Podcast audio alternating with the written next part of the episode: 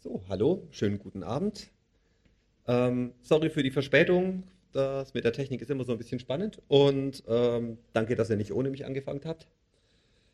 Ähm, auch ein Dankeschön an die Stadtbibliothek, dass wir auch in diesen skurrilen Pandemiezeiten hier unsere Vortragsreihe so ein bisschen Normalität spielen können. Also, naja, fast Normalität. Die Stuhldichte ist doch ungewohnt, ungewohnt gespreizt.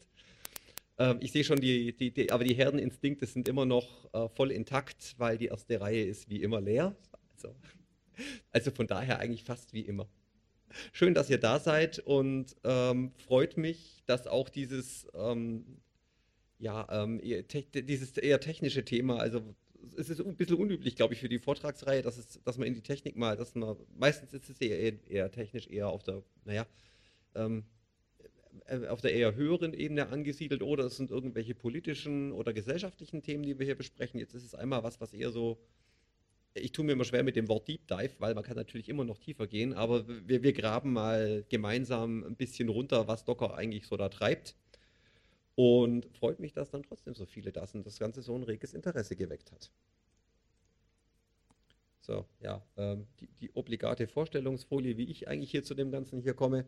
So in meinem äh, 5-to-9-Job äh, tue ich was mit Software und Rechner domptieren. Irgendwann früher habe ich mal gesagt, ich bin Entwickler. Inzwischen würde ich sagen, so was ich so alles treibe, ich glaube, ich bin Problemlöser. Also IT-Problemlöser, nicht der mit der Knarre. Ähm, und äh, so von, von, von 5 to 9 begeistere ich mich dann für alle möglichen technischen Dinge. Security, Privacy war schon immer so ein ganz großes Ding. Das hat mich immer begleitet. Und dann, naja, wer solche Interessen hat, der landet unweigerlich früher oder später mal beim CCC. Und da bin ich dann so hängen geblieben und tue hier in Stuttgart so, die, Zeit, die freie Zeit zulässt, gelegentlichen Dinge. Wie zum Beispiel jetzt hier was über Docker erzählen. Ähm, mal die Gerätchenfrage vorneweg. Also das, ich, ich glaube, in der Runde muss ich nicht fragen, wer bei, bei Container irgendwie was mit Containern assoziiert oder sowas. Das muss ich, glaube ich, nicht machen. Und ich bin mir sicher, über, wenn, wenn die in solchen Vorträgen obligaten Bilder von irgendwelchen äh, defekten Überseekontainern kommen, dann wissen es alle in den richtigen Kontext zu rücken. Ähm, was sind aber Container? Was, was, was, was, was ist der Container und was macht der auf meiner stereotypisch Linux-Maschine? Es gibt verschiedene Geschmacksrichtungen davon, wenn man so, sich so umguckt. Es, ähm, der Docker ist der Platzhirsch, damit hat dieses ganze Thema Containertechnologie so meinem Empfinden oder dem, dem Empfinden der breiten Öffentlichkeit nach vermutlich angefangen. Ähm, drumherum gab es schon andere Sachen. Ich meine, Docker hat auch die, die, die ganze Geschichte nicht neu erfunden. Die haben einen, wie wir gleich sehen werden, einen äh, Strauß an Technologien zusammengemixt und haben daraus eben so dieses Ding namens Docker gegossen und damit ähm, den Begriff Container zumindest mal weitläufig belegt. Ich meine, LXC gibt es auch, ohne LXC gäbe es kein Docker. Ähm, ähm, funktioniert ein bisschen anders, macht ein bisschen was anderes. Ähm, es gibt jetzt inzwischen den Podman, der so eine, eine, eine freie Reimplementierung oder zumindest API-kompatible Neuimplementierung von, von Docker sein soll oder sein wird. Es gab bis vor kurzem noch Rocket ähm, als Alternative, was jetzt aber ähm, durch die Akquise von Red Hat war das, glaube ich, ähm, dann eingestellt wurde. Das ist also von der Bildfläche verschwunden. Was ihnen allen gemein ist, ist so die, alle, alle greifen halt auf irgendwelche Basisfunktionen vom Linux-Kernel zu. Ähm, und nach außen schaut es dann halt in, bekommt man unterschiedliches Feature-Set rausgereicht und an der Kommandozeile bedient sich es unterschiedlich vom Prinzip her, das, was wir heute uns angucken, ist, ähm, gilt für, für alle gleichermaßen. Ähm, wir konzentrieren, weil es der Platzhirsch einfach ist, lege ich den Fokus mal auf, ähm, auf, auf Docker. Ja, um da nochmal auch ein Thema gleich auszuräumen, diese Diskussion oder was einem, das ist die managementtaugliche Erklärung, dass Docker ja sowas wie eine leichtgewichtige VM ist oder sowas. Ähm, das soll schon, diese Aussage soll in Technikerkreisen schon den ein oder anderen Lynchmob ausgelöst haben. Ähm, ja, ähm, also nein. Äh, wer den Comic nicht kennt, äh, URL nachschauen, abonnieren und sich ein paar Stunden drin verlieren und regelmäßig nachlesen, ist großartig.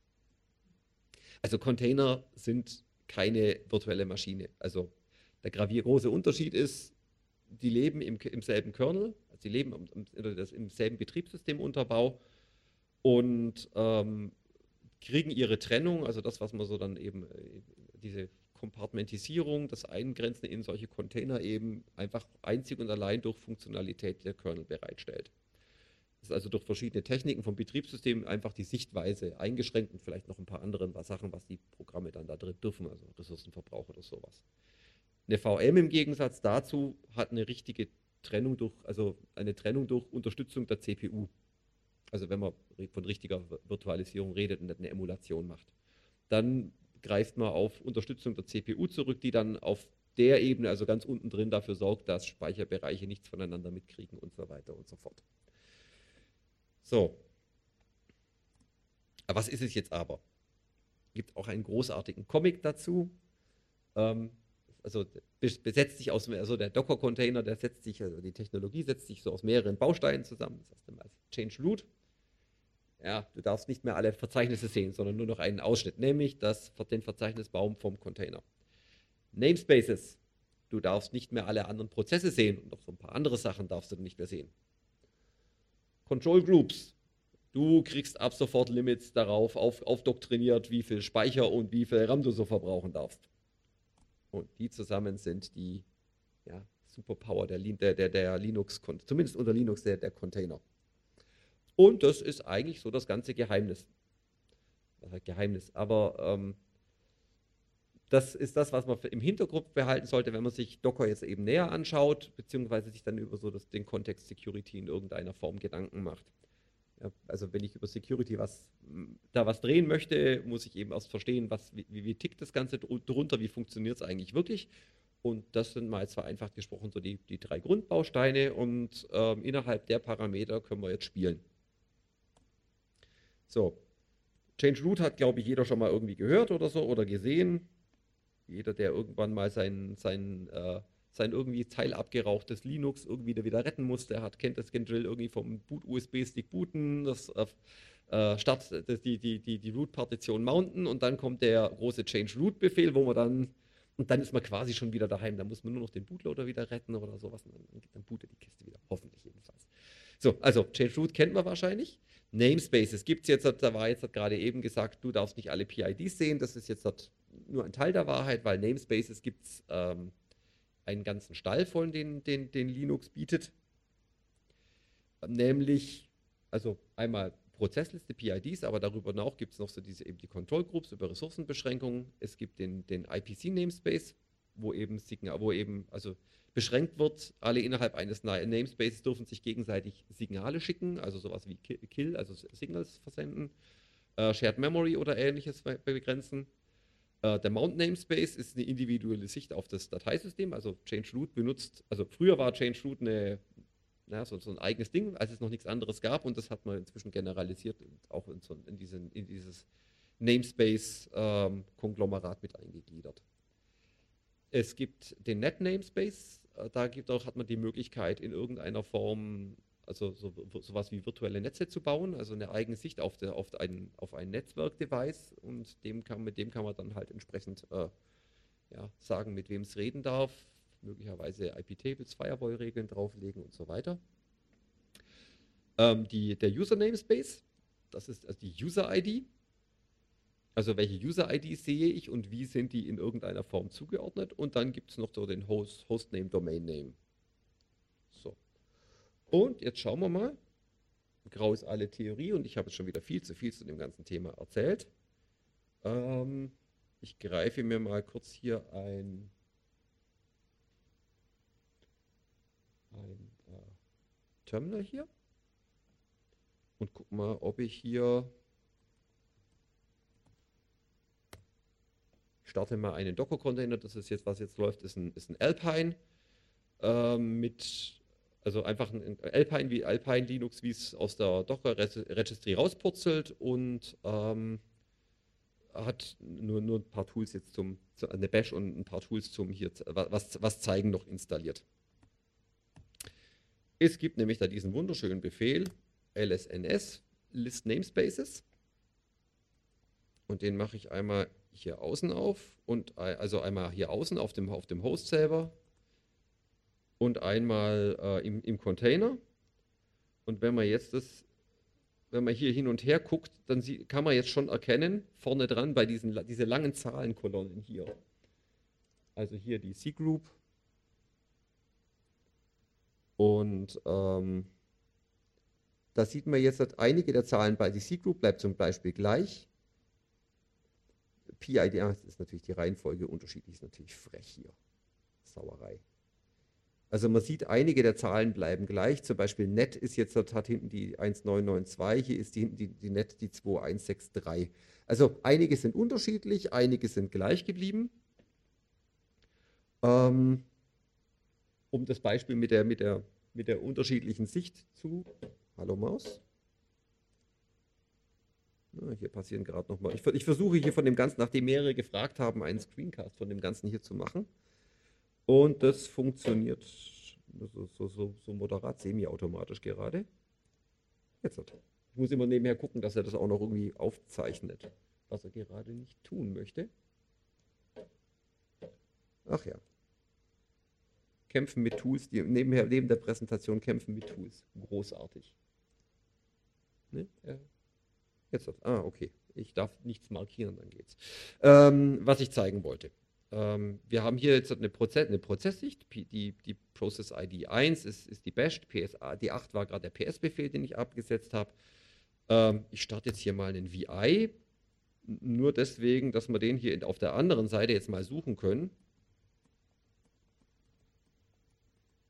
Also das ist die Prozessübersicht von, von dem Physikal, also von der, ja, von der VM jetzt, äh, wo die, der Docker-Container drin läuft. Suche ich mal hier nach dem VI. Und hier hat man jetzt eine ganz andere Sicht. Man sieht jetzt, hier ist eben der, dieser Container-Daemon, der läuft und dann äh, dieser Shim zwischendrin. Und dann läuft die Bash, die Shell, die wir gerade gesehen haben, und da ist der VI. Und der hat jetzt eine Pro Prozess-ID 36550. Das ist sicherlich was ganz was anderes als diesen einstelligen, den wir gerade da drüben drinne gesehen haben. Und ähm, ich könnte den jetzt hier ähm, an der Stelle einfach mit, mit Kill abschießen. Dann wird man sehen, dass der innen drin beendet wird. Ich kann noch was anderes. Ähm, 36296 blocken uns. Äh, 36550. Probieren wir es mal. 6550. Also ich sage von hier außen, wenn es nicht geht, dann was macht man dann? Äh, sudo, nicht wahr? Und er meldet schon Activity 1 und hier ist der VI terminated. Also ich komme von außen einfach in diesen Container rein. Ähm, es ist halt letztendlich nur eine Sichtbarkeit dazwischen. So. Wo habe ich die Bash wieder? 5, 3, 6, 2, 9, 6. Was auch noch ganz lustig ist, was ganz witzig ist, ähm, ähm, na, das war das Falsche. Wenn man mal an dem Punkt ist, äh, ähm, also wenn, wenn, wenn man, also an dem Punkt ist entweder das Docker, der Docker-Daemon aus irgendeinem Grund streikt oder was auch immer, mal, also irgendwas ist fishy mit Namespaces oder sowas und man möchte sich das mal näher anschauen ganz nettes Tool in, in dem Kontext ist NSEnter. Ähm, damit komme ich ähm, in einen, ähm, in ein, kann ich einen Namespace betreten. Also ich kann zum Beispiel sagen, äh, Kopf wie 36296 war die Bash im, im Docker-Container. Ähm,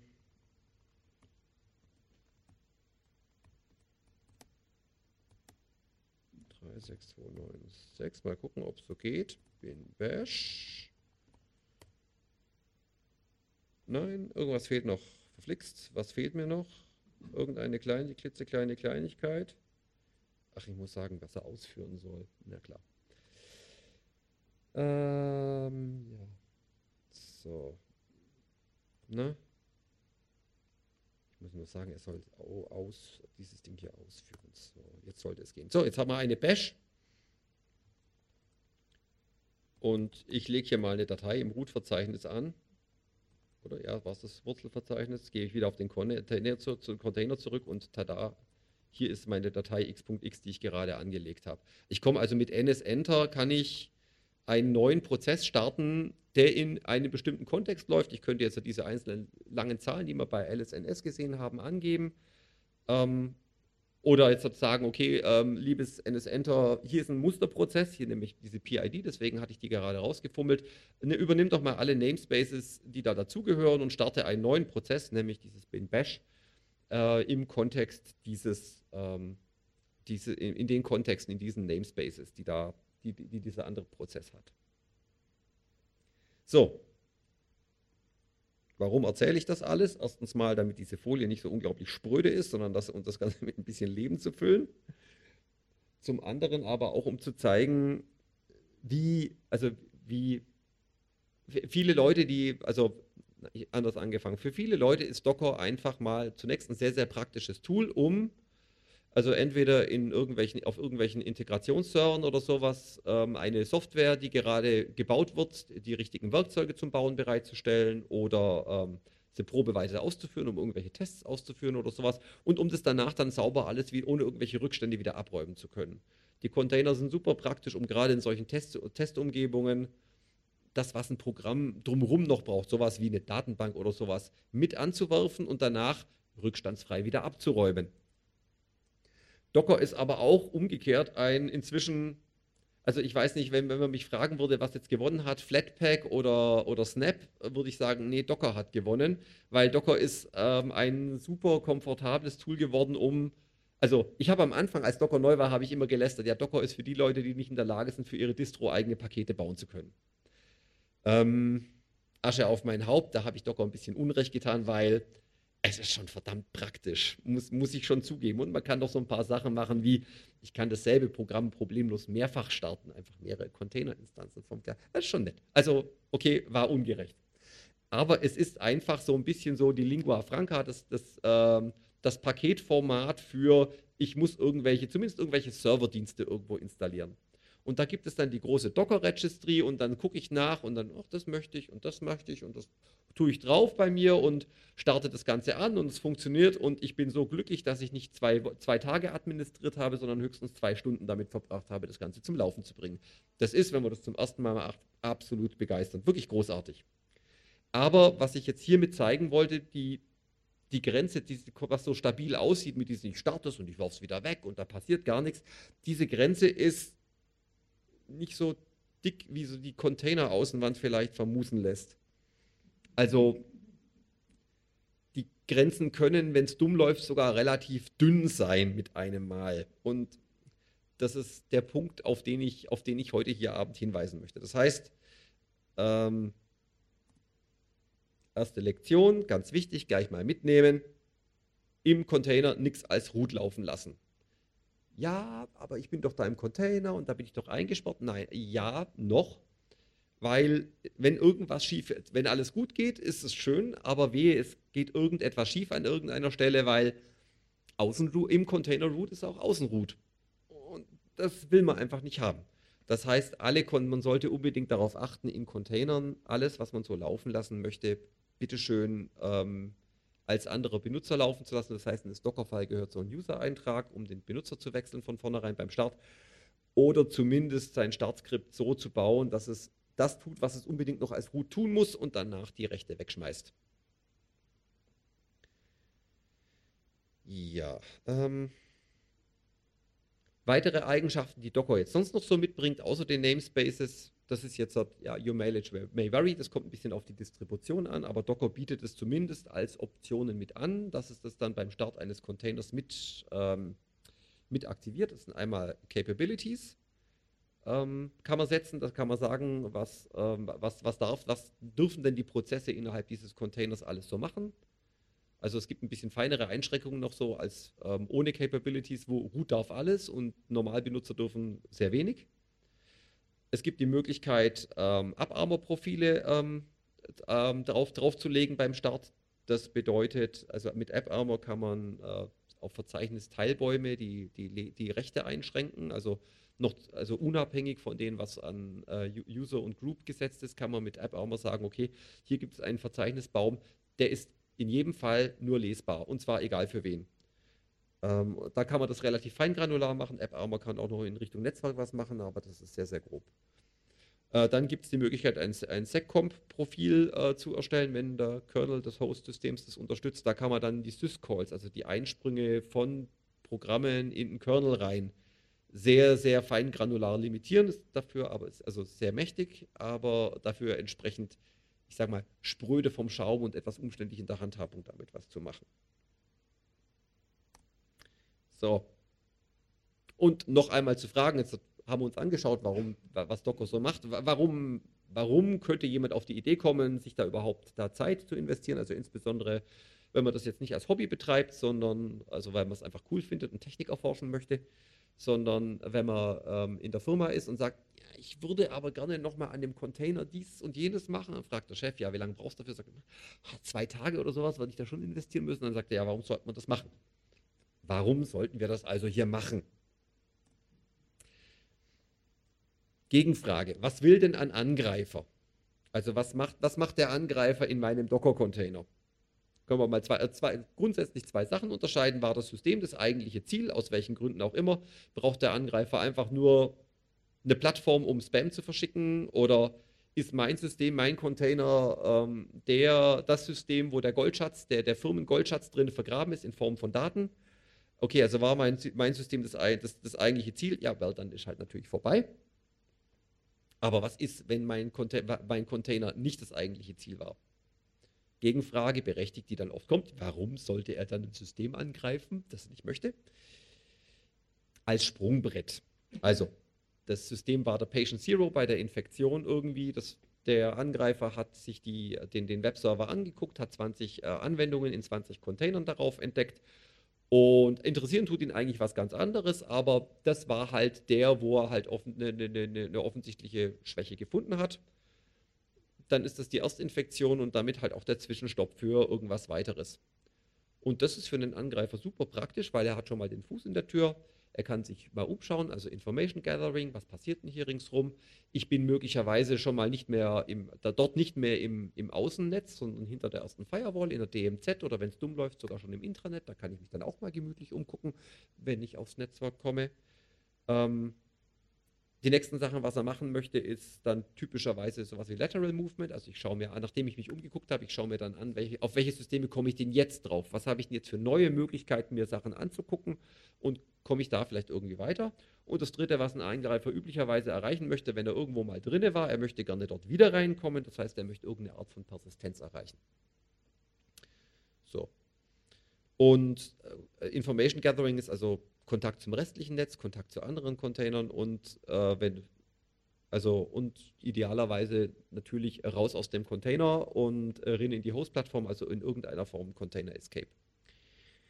Und was wir jetzt äh, versuchen zu machen, ist so, die Älteren erinnern sich vielleicht an diesen Comic, der ging so irgendwann mal vor Urzeiten, mal ging der mal so viral, damals noch per E-Mail, es gab noch kein Twitter, nicht wahr? Ähm, Are you user stupid? Und dann war You need this, eine Maus ohne Knopf. Und die Tagline drunter war If they can't click, they can't screw it up. Und genauso nach, dem, nach der Devise zerpflücken wir jetzt unsere Container und wir nehmen dem Angreifer eigentlich so einfach so viel wie möglich Spielzeug weg, mit dem er irgendwie hantieren könnte und möglicherweise blöde Dinge tun könnte. Was wir heute Abend nicht anschauen werden, das sollte, also man sollte, wenn man sich um Security in dem Kontext kümmert, das tunlichst in irgendeiner Form tun. Was wir heute Abend nicht anschauen, ist sowas äh, wie Probleme in meiner Anwendung, die ich jetzt in dem Container habe, finden. Im Sinne von, äh, ich habe selber Programmfehler gemacht, ich verwende veraltete, veraltete Bibliotheken oder sowas. Gibt es Tools, gibt es kommerzielle, gibt es freie Tools, ähm, könnten wir vermutlich auch einige Zeit mit verbringen, uns das anzuschauen ein andermal, wenn Interesse besteht. Container selber anschauen. Also habe ich den Container einmal gebaut, naja, ähm, ich schleppe halt mit dem Container einen ganzen Haufen Klöterkram mit rum von dem Betriebssystem oder der Distribution, die ich da verwendet habe. Und das Zeug ist Software, Software von Menschen geschrieben, Menschen machen Fehler, also kann irgendwo auch Fehler beinhalten.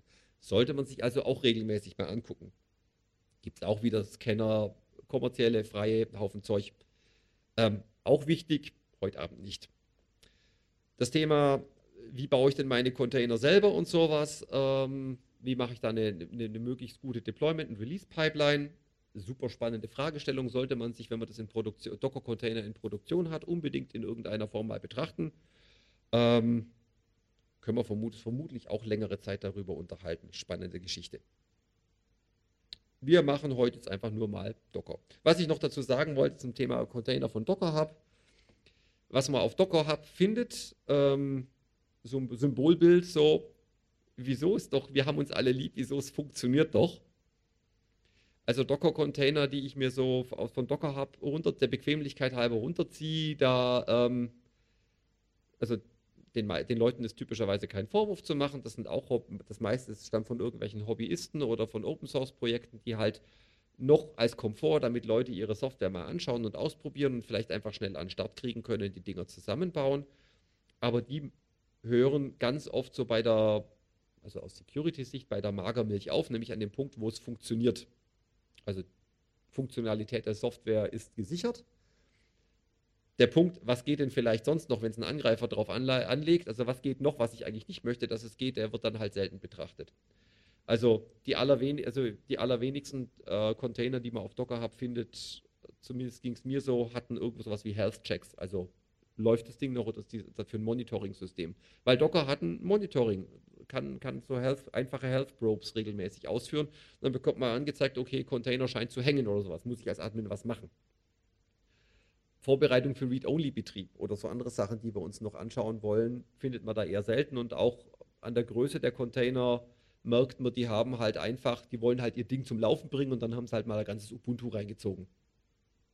So einer Breite. Okay, wollen wir alles besser machen? Wie machen wir das? Also, das Erste, was wir mal tun können, also vielleicht nochmal was über die Historie von, Doc, von Docker, beziehungsweise meine subjektive Wahrnehmung wie Docker, der, der Genese von Docker. Als die Leute von Docker angefangen hatten, hatten sie halt diese Sachen LXC, Namespaces und sowas ähm, entdeckt und fanden das unglaublich cool, aber sowas wie LXC unglaublich sperrig zum Handhaben. Und dann haben sie angefangen, da halt was drumherum zu bauen. Und ich erinnere mich dran, als ich das erste Mal mit Docker experimentiert hatte, da hatte ich den Eindruck, das will sowas sein wie Git für Softwareinstallationen, weil man konnte da wirklich interaktiv in dem Ding seine, seinen, seinen, seinen Container starten und dann hat man da Änderungen drin gemacht, also Sachen reinkopiert, Programme installiert und dann konnte man so eine Art Docker-Commit machen, wo man dann eben einen neuen Layer in Docker gezogen hat. Und dann hat man weiter experimentiert und dann hat man festgestellt, da oh, ist nichts. Und dann konnte man wieder ein Revert machen auf den vorigen Layer zurück. Und so hat man die, also die Schichten, diese Layers, die es im Docker, Docker immer noch gibt, also das, ähm, wie also das letzte, letztendlich das Filesystem von Docker zusammengestellt wird, das sind einfach mehrere übereinander gelagerte Schichten. Also einmal das Basissystem, dann wird die Software drüber installiert, dann User angelegt und so weiter. Jedes macht einen so eine Schicht äh, im, im Filesystem und wenn man den Container dann startet, also das, nein, Nomenklatur, Entschuldigung, das Image danach startet, also einen Container anwirft, dann äh, bekommt man das als ein Filesystem zu sehen. Und da konnte man früher also eben so rauf und runter gehen. So, so hat es mal, mal angefangen. Und die haben halt gebastelt und dann kam so in Richtung, oh, das ist jetzt cool zum Software paketieren und sowas. Und, und dann, dann wuchs es irgendwie so in die Richtung. Security war von Anfang, war am Anfang kein Thema. Und das schleppen sie bis meinem Empfinden nach bis heute noch nach, weil inzwischen gibt es zwar, wie wir jetzt hier sehen, eine ganze Menge Möglichkeiten, wo man noch Sachen nachziehen kann und Stellschrauben, wo man stellen kann, aber die Defaults sind sehr, sehr breit gestellt. Naja, um dem zu begegnen, ähm, gibt es zum Beispiel ein Tool, nämlich diese Docker Bench for Security. Das ist so ein bisschen so ein Baseline-Check.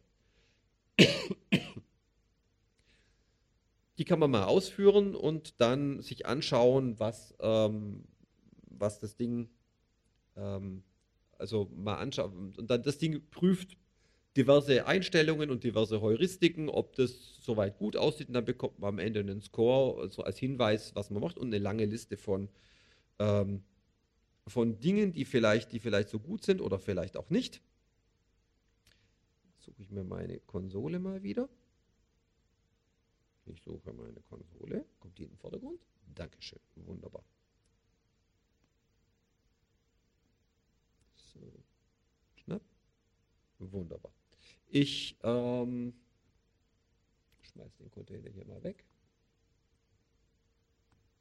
Okay. Und ich starte hier mal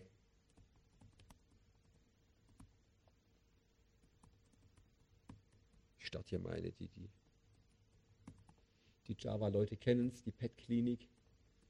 So ein Beispielprojekt von, für, für Spring. So, ähm, ist jetzt weniger spannend, das Ding an sich. wir gehen und gucken uns jetzt diese Docker Bench, diese, die Docker Security Bench an. Äh, und lassen den jetzt mal gegen diesen, also man sollte das Ding, das Ding kann auch gegen, gegen, also gegen, gegen Ruhende starten, aber es kann ein paar Tests, mehr Tests machen, wenn das Ding läuft nebenher. Deswegen habe ich den gestartet. Und den lasse ich jetzt mal laufen und dann bekommen wir jetzt dann eine, hoffentlich, wenn alles klappt, eine längliche Liste von, genau, von Infos und Warnings und manchmal auch mal ein Pass, wenn was gut ist schon. Und ähm,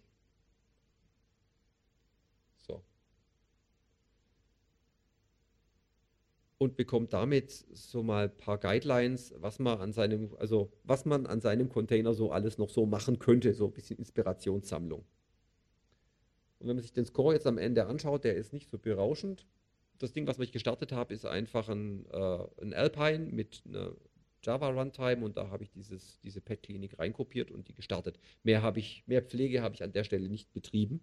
Und wir haben einen ernüchternden Score von 17 von 107 möglichen Punkten. So. Wenn man da jetzt reinschaut, bekommt man jetzt so Sachen, eben gerade so Sachen, dass das C-Group Limits, dass also Limits gesetzt sind, soll man bitte schön machen. Also es wird ganz viel, was man bekommt, ist über Ressourcenlimits, die man hier angenagelt bekommt, weil wir haben jetzt das muss man, also das kann man nicht, zu Ressourcenlimits kann ich nicht eben bei der Definition des Images spezifizieren, sondern das muss ich als Admin oder als ja, Leidtragender am Ende äh, beim Start des Containers selber angeben. So, CPU-Limits, ähm, App-Armor-Profile hat er nicht gefunden. Also alles so Features, die man machen könnte. Health-Check ist nicht da. Ähm, also das gibt einem mal Inspiration, was man denn alles so treiben könnte. Das Ding, wie, wie die, ähm, diese Docker Bench for Security ähm, gemacht ist, ist ähm, ein Schmunzler am Rande. Wenn wir hier mal reingucken. Ich hatte es ja aufgerufen, hier Docker Bench Security ist ein, ein Shell-Skript. Na, das könnte ja jetzt irgendwas Vernünftiges noch ausführen, aber nein. Die Tests liegen hier drin und auch alle Tests, die gerade gelaufen ist, alles Shell-Skript-Hölle. ja. Und ähm, die sind und wie aussagekräftig, ich sagte vorhin, es sind Heuristiken. Ähm, also zum Beispiel, wenn man schaut, den Test für, ob, ob also einer der Tests ist, ähm, ob Update-Instruktionen im Container drin sind, also in dem Docker-File drin sind. Also es macht Sinn, ich nehme mir ein Image, ein Basis-Image her, aber diese, ähm, dieses, äh, dieses, diese, äh, dieses, dieses Prüfskript schaut, ob ein Update-Kommando drin ist, weil das macht Sinn beim Bauen als erstes mal alle neuesten Updates mit Distro-Updates mit reinzuziehen, weil das sind ja potenziell Security-Fixes dabei. Naja, äh, man sieht es hier jetzt, ähm, es gibt hier ein grep-e Update. Also wenn das Wörtchen Update im, im Docker-File drin ist, dann äh, sagt er, der Test ist erfüllt. Also ähm, Ergebnisse mal anschauen, aber take it with a grain of salt. So. Nicht zwingend security-relevant, es sei denn, man will jetzt über das Thema Denial of Service reden. Äh, Anekdote am Rande, äh, von wegen, nachdem da Ressourcenlimits viel angenagelt wurden, Symbolbild für Container ohne Ressourcenlimit. Da ist halt das Mutterschiff drumherum untergegangen, der Container guckt oben noch raus. Ähm, äh, muss noch nicht mal der böse Angreifer sein, muss mich an der eigenen Nase nehmen an der Stelle. Ähm, für die Familie eine, eine, kleine, kleine Kiste im Keller stehen, wo der Kalender, der Kalender drauf ist und ähm, und Adressbuchen gemeinsames und so weiter und so fort. Sehr, sehr praktische Angelegenheit, um, um Termine der Familie zu koordinieren. Und wenn man sich da nicht äh, Google oder jemand anderem um den Hals werfen möchte, dann kann man das im Keller laufen lassen. Und dank Docker geht es schn schnell am Start. Sehr praktisch.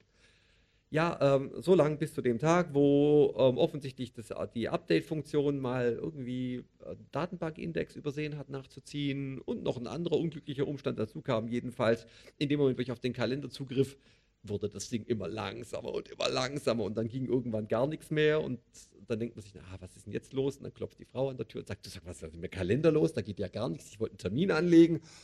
Ja, dann schaut man rauf und dann steht die Kiste mit einer Load von, mit einer zweistelligen Load da und äh, ist so richtig, in, so richtig in Sättigung. Und man denkt, ja, Mist, was ist denn da los? Starten wir mal den Container neu, dann ist wieder Ruhe. Für zwei, drei, vier Stunden und dann geht das Spielchen von vorne los. Ja, meine Güte, war Un Verkettung unglücklicher Umstände und die eigene Nase wohlgemerkt. Ich hatte den Container halt einfach so installiert und keine Ressourcenlimits und da das untergegangene Mutterschiff also live in diesem Haushalt gehabt und seitdem haben alle meine Container irgendwie Ressourcenlimits, zumindest mal was CPU und RAM angeht. Jawohl. Also machen. So, ähm, die Docker-Socket. Ähm, das ist die, irgendwie muss ja der, man hat ja dieses, dieses hübsche Kommandozeilen-Tool Docker und das muss ja in irgendeiner Form mit dem Docker-Daemon, der im Hintergrund läuft, ja reden und dafür ist diese Docker-Socket da. Ähm, die wird von allem möglich, also zunächst mal vom Kommandozeilen-Tool genutzt, aber auch möglicherweise von anderen Tools, die man so hat. Ähm, man kann die, diese, per Standard ist es wirklich also eine Socket im Sinne von, eine, ein, also, ein, also sieht aus wie eine Datei, liegt im Dateisystem. Man kann das Ding aber auch übers Netzwerk freigeben, wenn man es über Netzwerk sein Container von außen, ohne über SSH gehen zu müssen oder so, Container starten, stoppen, Status abfragen und so möchte. Steht fairerweise in der Docker-Anleitung schon drin. Wenn du das machst, dann lest bitte noch folgendes Kapitel unbedingt nach, wo man eine Authentisierung davor macht. Aber der Standard wäre, wenn ich das einfach nur einschalte, ist ohne Authentisierung. so, und ähm, eine andere Sache, die man aber häufig sieht, ist, dass die ähm, dass diese Docker-Socket in einen Container reingereicht wird manchmal macht es Sinn. Also zum Beispiel, wenn ich mir überlege, ich habe da einen Integrationsserver, sowas wie so ein, so, ein, so ein, Jenkins oder was auch immer, so ein Bildserver, und dessen Job ist es jetzt, dort Container zu starten. Na, dann muss er irgendwie mit dem Container-Daemon reden können. Also dann ist es okay, das Ding reinzureichen. Ähm, meiner Einschätzung nach wird es aber sehr gerne oft genommen und ähm, wenn man da leichtfertig mit umgeht, kann da eben großes Unheil über einen hereinbrechen. Was ich hier einmal kurz zeigen möchte, ich schmeiße mal die, die T-Klinik wieder weg.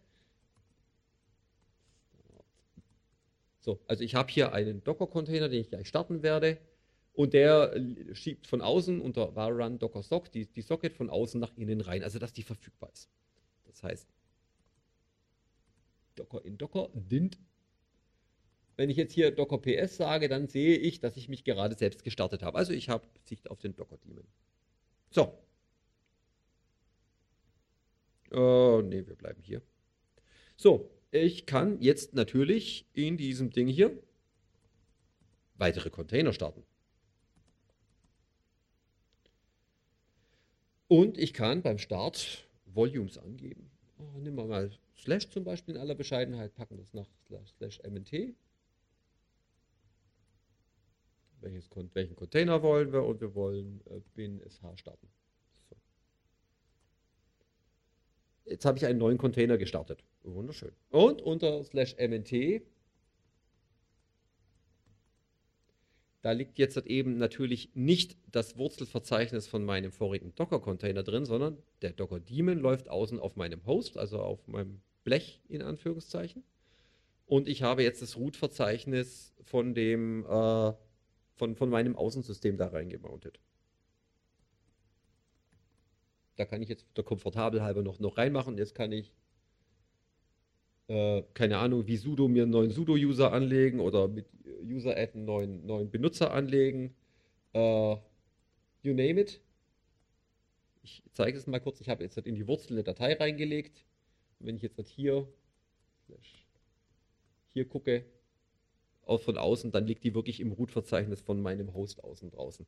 Das bedeutet, also Klartext, Docker, Zugang zur Docker-Socket ist Root-äquivalent. Ich komme ungestreift dann raus und äh, wenn da nicht noch jemand irgendwas fancy-pansy noch dazwischen gebaut hat oder sowas, ähm, also es gibt um sowas, um sowas, also ist, ähm, ist man, also ist es, man hat einfach vollen Zugriff auf das System auf die Weise. Also aufpassen, wem man die Docker Socket in die Hand gibt. Es gibt ein paar Projekte, die versuchen, da, die basteln dann da so eine, so eine Art Proxy dazwischen. Also man redet nicht direkt mit dem Docker Daemon, sondern mit einer Software, die dann halt irgendwie Blacklisting oder Whitelisting von der, von der API macht oder sowas. Aber das ist ein, äh, ja, also ein, ein, ein, ist besser als nichts, aber es ist ein gefährliches Spiel, wenn man sich darauf verlässt, also komplett verlässt. So. Die Containerei wieder weg.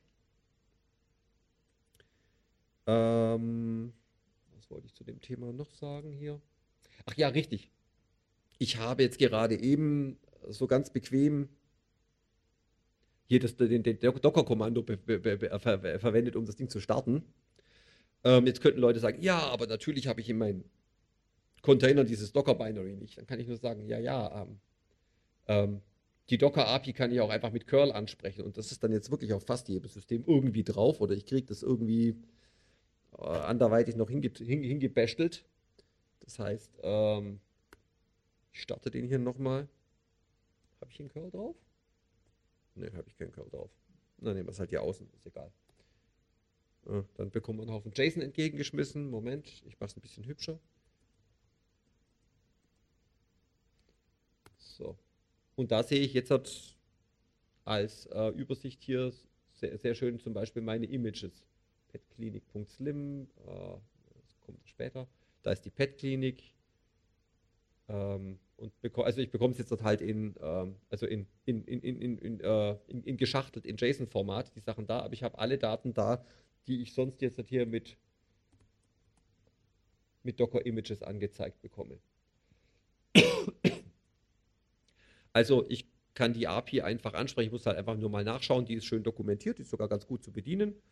Ähm, und mit curl kann ich das Ding ansprechen. Und äh, Fun Fact: äh, curl funktioniert nicht nur gegen HTTP oder gegen, also über Netzwerk, sondern mit minus minus Unix Socket kann ich das Ding auch direkt über so eine, so eine, so eine, so eine Unix Domain Socket rausschicken. Da brauche ich mir da erst nicht, gar nicht mal die Finger verrenken, äh, wie ich sowas dann in so einem Fall, so Befehle absetze.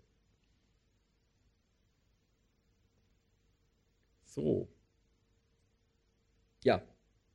Also, ähm, Docker Socket Keys to the Kingdom ich mache mir irgendwann privilegiert, ich kann privilegierte Container starten, ich kann, ich kann beliebige Mounts machen. Das heißt, Schreibzugriffe auf die Docker-Socket ist Root-äquivalent.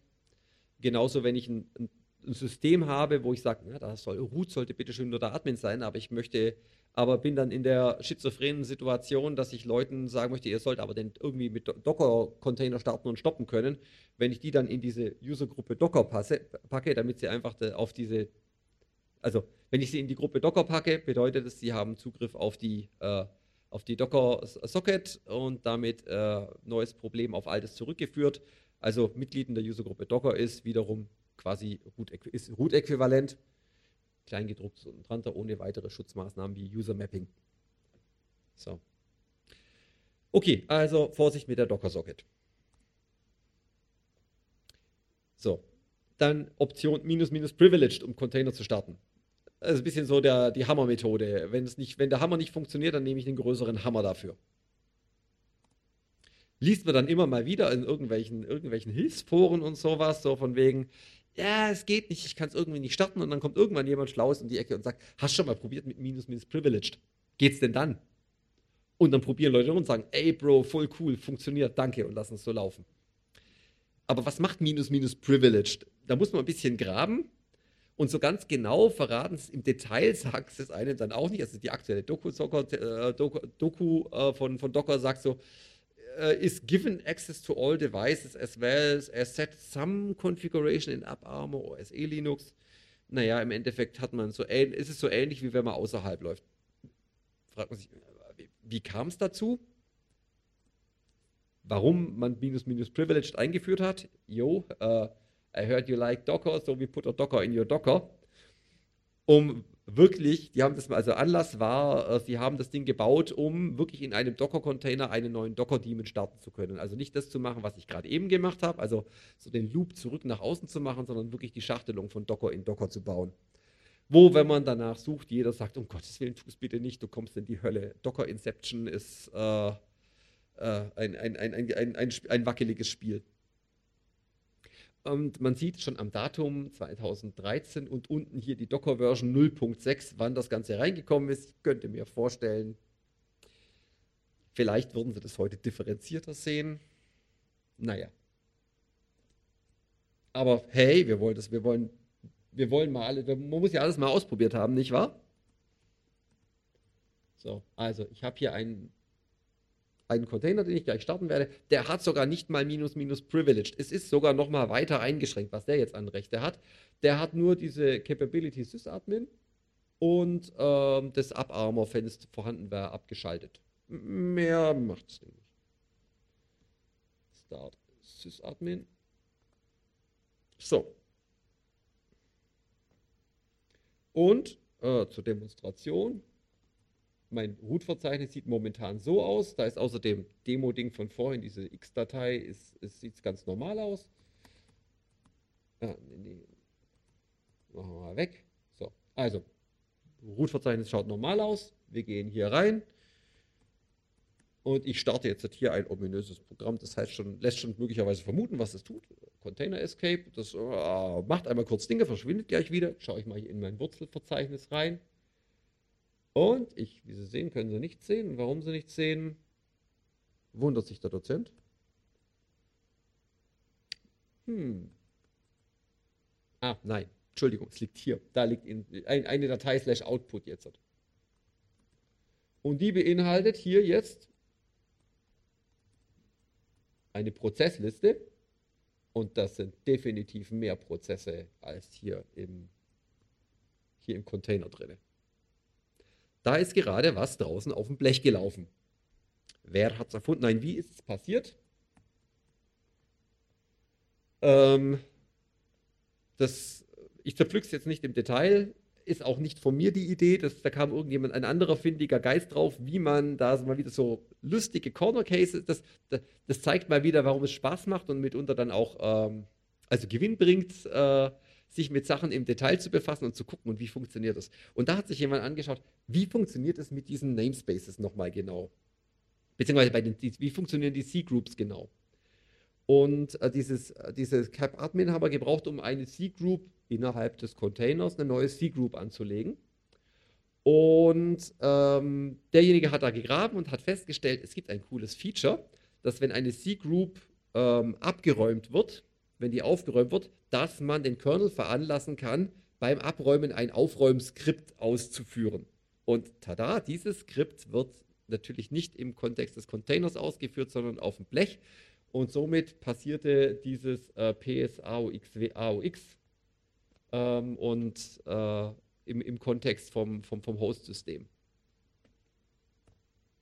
So. Bedeutet minus minus privileged. Mal wieder. Keys to the Kingdom erlaubt weithingehende Interaktion mit dem Kernel. Also es geht so weit, dass man, wenn, wenn, wenn das Privileged ist, an ist, dann kann man sogar Kernel-Module nachladen. Und da kann man sich ja lebhaft vorstellen, dann ist äh, für, für, aus Security-Sicht mehr oder weniger Game Over. So, also ähm, vorsichtig damit. Also wenn ein Container sagt, ich hätte das gerne, dann dreimal warum fragen und den Leuten scharf und tief in die Augen gucken. So, ähm, Jetzt haben wir gerade schon so eine, so eine, hübsche Capability gesehen. Was sind denn Capabilities und was machen sie auf meinem Rechner?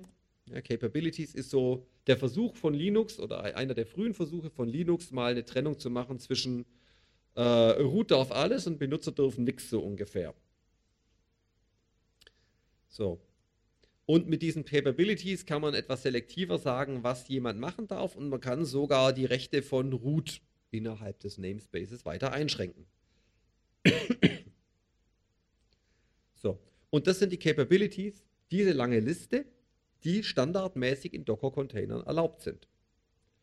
Das sind dann so Sachen drin wie äh, Set Group ID, Set PID und Set PCAP, das also seine eigene Group ID, seine eigene äh, User ID verändern von dem Prozess. Das macht zum Beispiel Sinn, wenn ich sowas wie Drop Privileges machen möchte, wenn ich also vorher als Root startete und danach sagen möchte, und jetzt werfe ich meine Privilegien weg und mache den Rest als nicht privilegierter Benutzer. Da brauche ich diese Privileges. Aber ganz ehrlich, die allerwenigsten Container brauchen NetRaw, um RAW-Packets zu verschicken. Oder äh, File Read Executable Permissions äh, zu overriden. Also das Root, äh, das ist der Effekt. Äh, eine Datei hat gehört einem Benutzer XY und hat Les Leserechte nur auf den Benutzer gesetzt und Group und Others ist leer.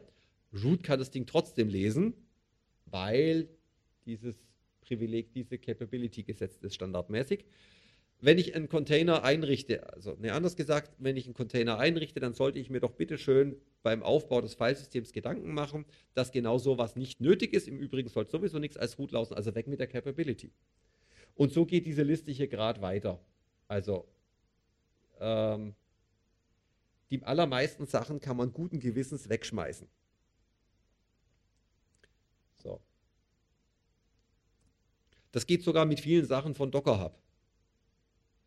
Also das heißt, man kann, wenn man, selbst wenn man, also wenn man unter Zeitdruck steht oder sagt, ich habe eine Maschine, die ist eh nur bei mir zu Hause im Netz und da kommt niemand dran und wenn, dann geht es letztlich um nicht viel oder um nichts. Kann ich immer noch hergehen und sagen, ich starte das Ding mal mit minus minus cap drop all, dann sind nämlich erstmal alle Privilegien weg und dann schaue ich mal, wo es scheppert und dann füge ich ganz vorsichtig selektiv wieder Capabilities hinzu. Also ein valides Vorgehen. Am besten schreibt man den ganzen Container so, dass man von vornherein Cap Drop All machen kann und nichts mehr hinzufügen muss, dann ist man da auch schon auf, das, also auf der sichereren Seite und hat dem Angreifer wieder ein bisschen Spielzeug weggenommen, weil wenn zum Beispiel sowas wie NetRaw weg ist, dann äh, kann man schon mal keine, keine, keine Pakete beliebig im Netzwerk rumschicken und äh, so der übliche Ping-Test läuft jemand, ja, Ping braucht NetRaw, Ping geht dann auch nicht mehr. Ja, dann muss man auf andere Scan-Methoden zurückfallen und die sind möglicherweise auffälliger. Also es wird für den Angreifer wieder schwieriger. Also machen, Capabilities wegschmeißen. Andere Sache, was man auch noch, was äh, andere, anderer Mechanismus seelenverwandt, ist Security Option No New Privileges. Ähm, damit verbietet man Prozessen, seine Privilegien zu erhöhen. Ja, sagt jetzt jemand vielleicht, was? Prozess kann seine Privilegien erhöhen. Warum machen wir das Ganze dann, wenn jeder Prozess, wenn er Lust hat, seine Privilegien erhöhen kann? Ja, kann nicht jeder, aber das, das zielt auf Suite Binaries ab. Und es ist ein beliebtes Spielchen für, für Angreifer, wenn sie in einem System drin sind, sich als erstes mal umzugucken. Der allereinfachste ist, ich finde irgendein ein Binary mit, mit dem S-Suite Root-Bit, das in irgendeiner veralteten Form äh, da liegt und äh, exploitbar ist. Dann bin ich schwuppdiwupp Root auf der lokalen Maschine, ist total entspannend. Gibt schöne Scanner-Tools, Mm, um die einem die muss man, da hat der, der routinierte Angreifer nicht mal mehr Handarbeit mit. Also hier No New Privilege, abgesehen davon, dass man bitte schön aktuelle Software in seinem Container haben sollte, natürlich. Uh, no New Privileges macht es an einer Stelle wieder einmal ein bisschen schwieriger. Also, ja, weg mit. So, äh, nächste. Ähm, dem, um dem Angreifer das Leben schwerer zu machen. Das betrifft einmal das Thema ähm, also Persistence, sich in irgendeiner Form selbst verankern, selbst verewigen. Aber auch so Sachen wie, wenn er mal drinne ist und dann stellt er fest, dass der Container sehr spärlich bestückt ist und sowas und dann hätte er gerne seine Lieblingstools nachziehen aus dem Netz irgendwie. Ja, wo tue ich die denn hin, wenn ich die nirgendwo hinschreiben kann? Hm, also, man kann Container mit minus minus read-only starten, dann ist das gesamte Filesystem schreibgeschützt. Das ist für einen Angreifer schon bedeutend frustrierender, weil man kann nicht keine Temp-Dateien schreiben, man kann gar nichts machen. Blöd ist für Anwendungen, wenn sie Temp-Dateien schreiben wollen, dass sie dann auch keine Temp-Dateien mehr schreiben können. Muss man auf die, muss man auf die Umstände Rücksicht nehmen. So, gibt es eine Möglichkeit, also ein, wenn diese Temp-Dateien nicht zu groß sind, dann kann man beim Start des Docker-Containers sagen mit minus minus tempfs einen Pfad angeben, zum Beispiel minus tempfs slash tmp dann kann man sagen, okay, das ist schreibbar. Das ist ähm, praktisch ist das eine, eine RAM-Disk, was da dann reingemappt wird. Da kann der Container schreiben und die ist äh, mit, mit No-Exec gemountet. Das heißt, man kann dort keine Executables ablegen. Also man kann nicht dort was runterladen und das danach dann aus, zur Ausführung bringen. Das geht nicht. Also Sachen, die da liegen, sind nicht ausführbar. Das ähm,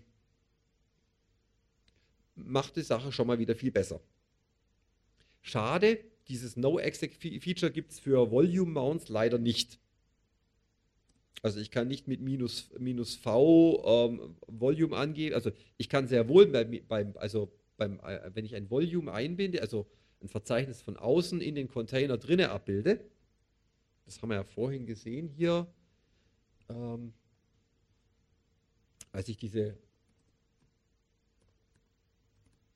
hier die, hier die äh, von außen die Docker-Socket reingegeben habe. Dieses minus V von irgendwas von außen nach innen zu tun. Ähm, dann kann ich ähm, kann ich eben Verzeichnisse eben, eben freigeben. Ich kann an dieses, an dieses, an dieses ähm, Konstrukt hinten dran noch eine Option ranhängen, dass dieser Volume Mount Read-Only sein soll. Das heißt, wenn ich Konfigurationsdaten von außen nach innen reinreichen möchte, dann kann ich dafür sorgen, dass der Container innen drin das nur lesen kann, nicht aber was schreiben kann. Das, da kann schon also Vandalismus, äh, Rekonfiguration und sowas schon mal einen Riegel vorgeschoben und auch dieses Thema mit Binaries irgendwie nachziehen. So, jetzt muss man aber trotzdem ab und zu irgendwo Sachen schreiben, das geht nicht anders. Jetzt wäre es schön gewesen, und zwar irgendeine Stelle, wo es dann also auch einen Container wegwerfen und neu anlegen überlebt, also sprich in so ein Volume rein. Und ähm, es ist schade, dass es da jetzt keine entsprechende Option gibt, statt Read-Only auch so ein No-Exec zu machen. Das muss ich mir von außen auf dem Host-System basteln. Also wenn ich auf dem Host-System schon irgendwie ein Verzeichnis habe, das mit diesem No-Executable-Flag äh, äh, versehen ist, dann geht es im, im Docker-Container natürlich auch nicht. Weil wie gesagt, ist nur eine eingeschränkte Sicht auf das Host-System. Das heißt, die Restriktionen von außen bleiben bestehen. Was ich also machen kann, ist zum Beispiel so einen Mount-Befehl machen hier. Ähm, also ähm, ähm, ich kann zum Beispiel hier ähm, ich mache mich mal, ver verwurzle mich mal kurz. Ah, Docker da gibt es ja normalerweise das Verzeichnis Volumes, eben wo die ganzen äh, Volumes, die dann standardmäßig werden, dort abgelegt. Und ich könnte jetzt hergehen und sagen, ich mache hier mal ein neues Verzeichnis Volumes Read Only und, und mounte ein, dopple einfach diesen, dies, diesen, diesen da, dieses Ding da rein.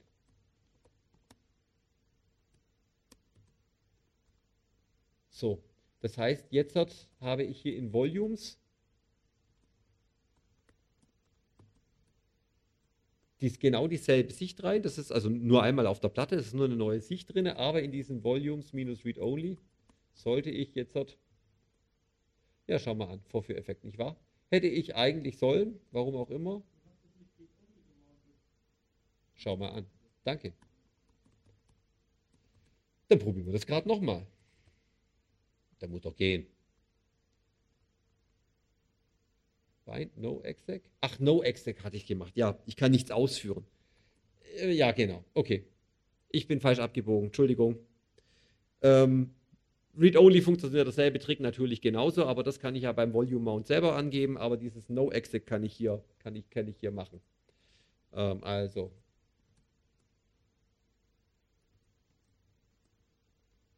Machen wir hier mal ein Shell-Skript rein.